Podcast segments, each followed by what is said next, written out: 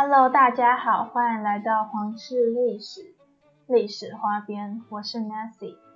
这是一个讲历史的频道。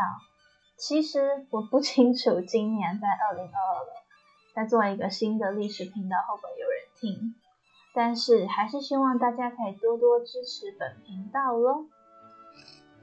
今天要来讲维多利亚女王。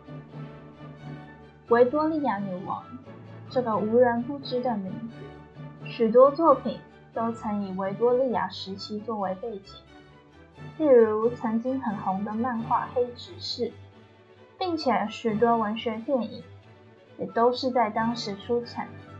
在维多利亚时期，小说是非常流行的，例如著名的《双城记》以及《简爱》，或是大家一定都耳熟能详的。亚瑟·柯南·道尔，也就是著名的《夏洛克·福尔摩斯》的作者，又或者是如今结婚要穿的白色婚纱，也都是来自维多利亚时代。可以说，在维多利亚统治下的英国，对后世的影响非常深刻。今天我们就要来聊聊维多利亚时期的君主——维多利亚女王。维多利亚女王的本名为亚历山德丽娜·维多利亚，她出生于1819年的5月24日。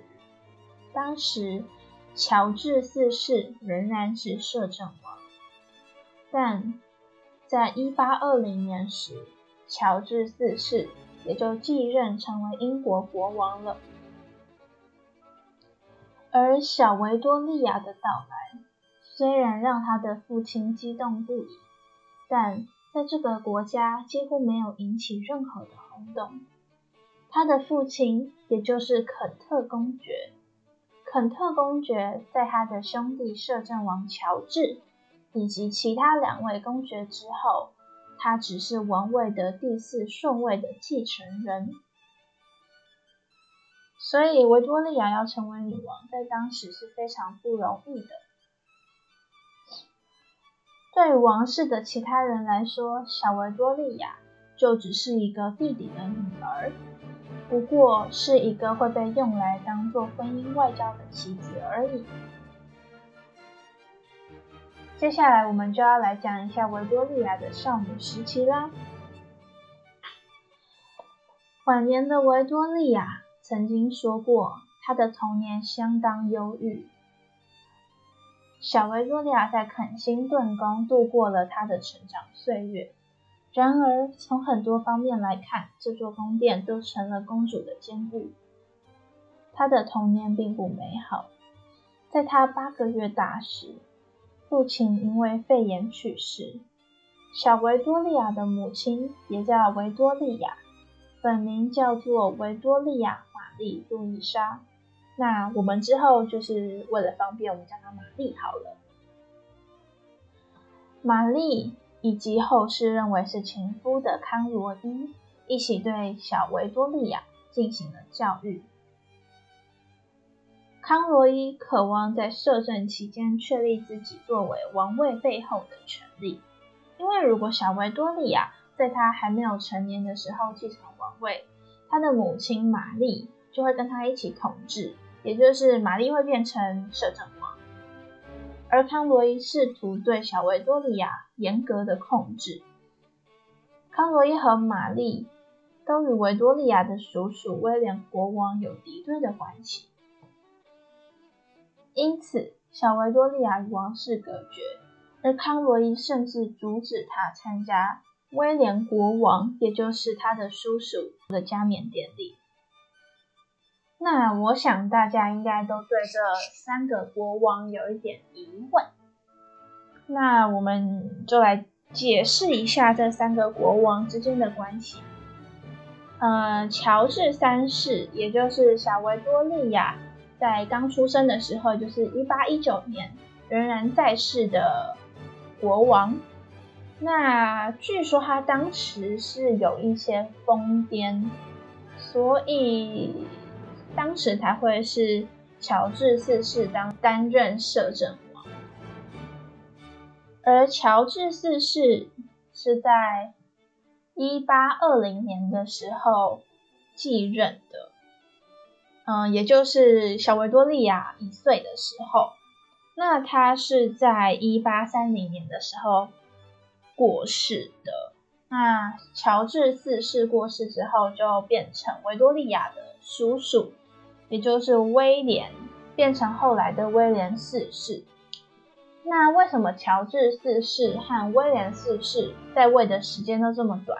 因为乔治是只有十年嘛，然后威廉是只有七年，因为他们在。呃，老国王死的时候都已经迈入中年，所以他们其实就是就已经快死了这样。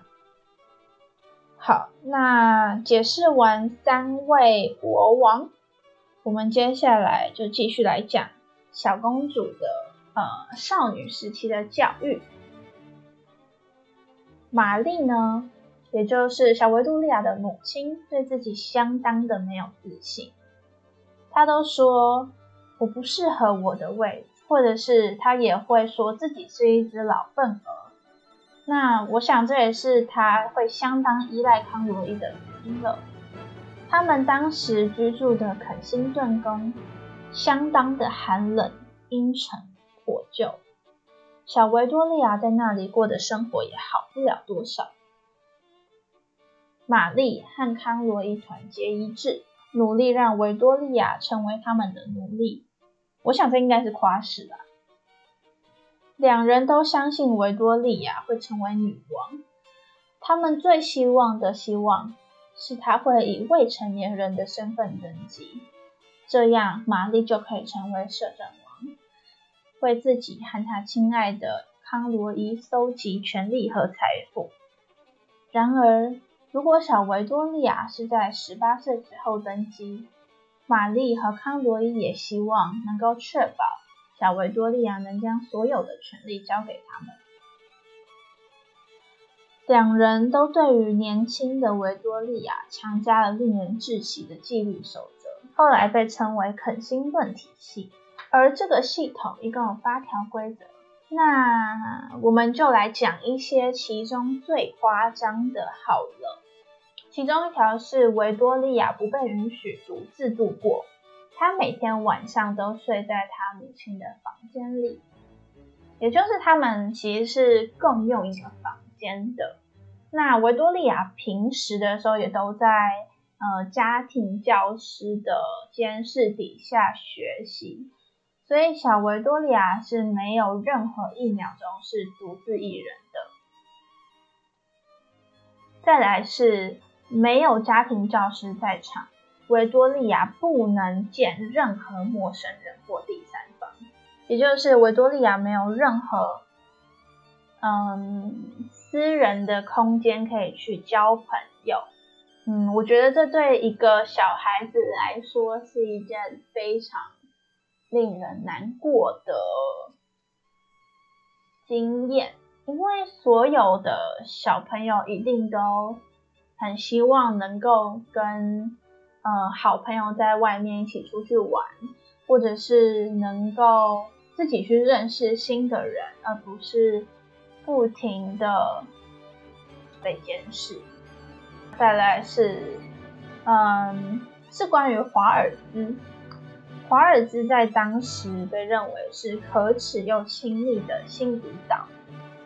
那维多利亚当然不被允许跳这种。他们所认为是污秽的舞蹈？在嫁给阿尔伯特亲王之前，她完全不会跳华尔兹。好像是因为华尔兹就是一个会跟男士靠的比较近的舞步，但其实，在我们现在的眼光，也没有那么近，顶多就是呃，男士的手会放在女士的腰上。然后女士的手会放在男士的肩膀上，可能脸有一点点靠近，但我想这有可能是怕维多利亚会被男人拐走吧。再来是小维多利亚不能狼吞虎咽，他不只是不能狼吞虎咽，而是他只被允许吃面包加牛奶，还有烤羊肉，并且。呃，小维多利亚最喜欢吃的东西就是甜食和水果，而这一套系统也限制了他吃这些他最喜欢吃的东西。就一个小孩有必要被监视，然后严格管控到这么夸张的地步吗？即使他是一个王位继承人，你看像。呃，以前的呃玛丽一世或者是伊丽莎白一世，在小时候也并没有被这样的规则教育，但也许是因为他的母亲，也就是玛丽和康罗伊别有用心，希望小维多利亚能够在他们的教育之下非常依赖两人吧。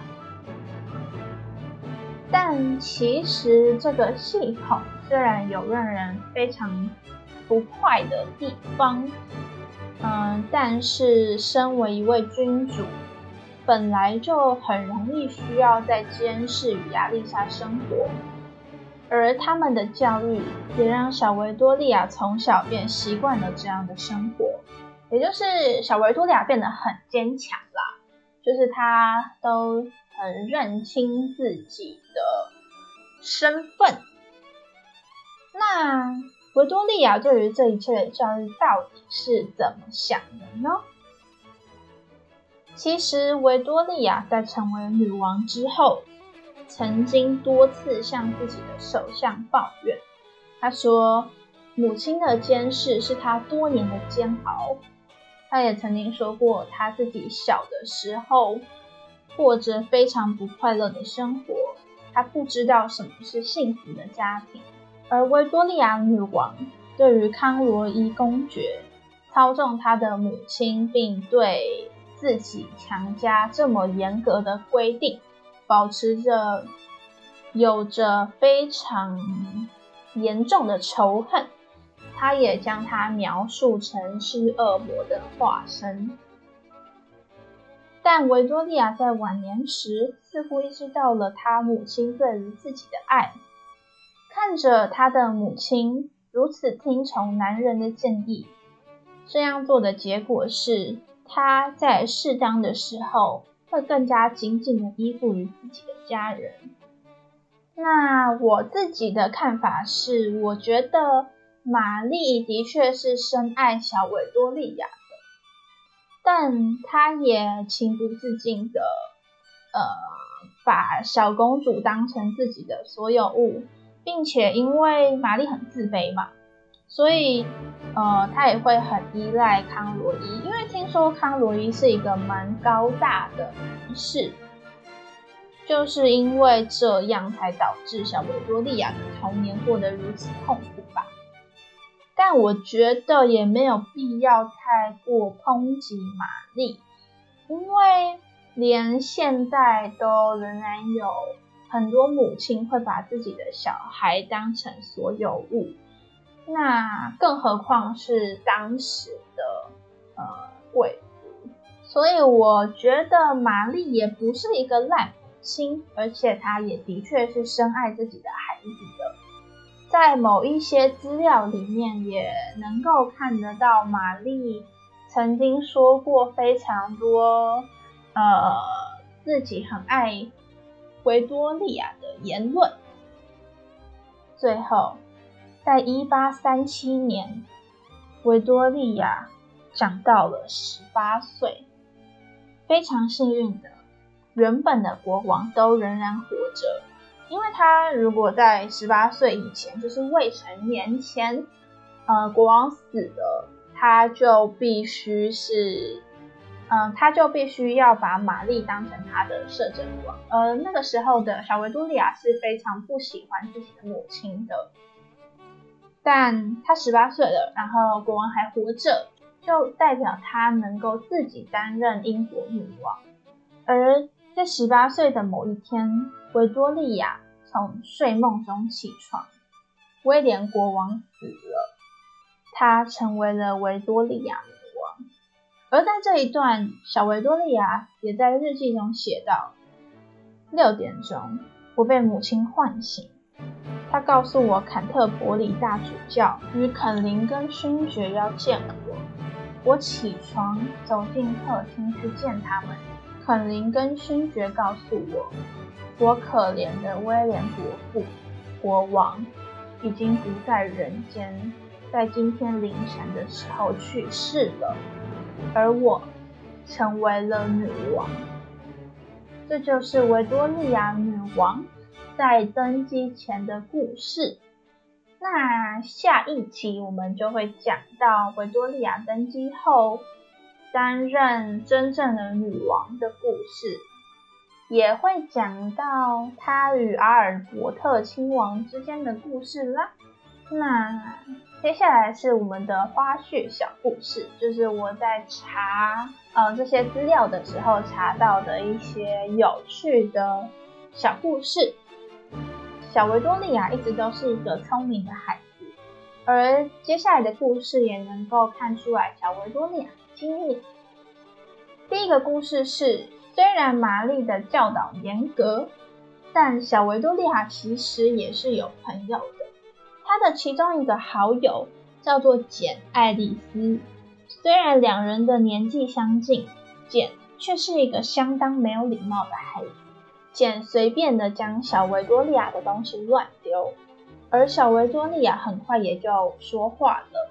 他说：“你不要碰那些，他们都是我的，而我可以叫你简，但你不能叫我维多利亚。”这短短的几句话。便显示出他清楚自己的身份，也非常懂礼节哦。第二个故事，小维多利亚有一个非常喜欢的家庭教师，叫做蓝赞·菲奥朵拉。国王有一次想要让蓝赞难堪，他们在游轮上，一旁有管弦乐队演出。国王不怀好意的问小维多利亚说。你喜欢什么乐曲？而小维多利亚说：“天佑吾王，我的先生。”就完全都要看出来，小时候的维多利亚是非常聪明的孩子啦。那，嗯，我想这应该归功于他天生就很聪明，而不是那一套，呃，系统化的教育。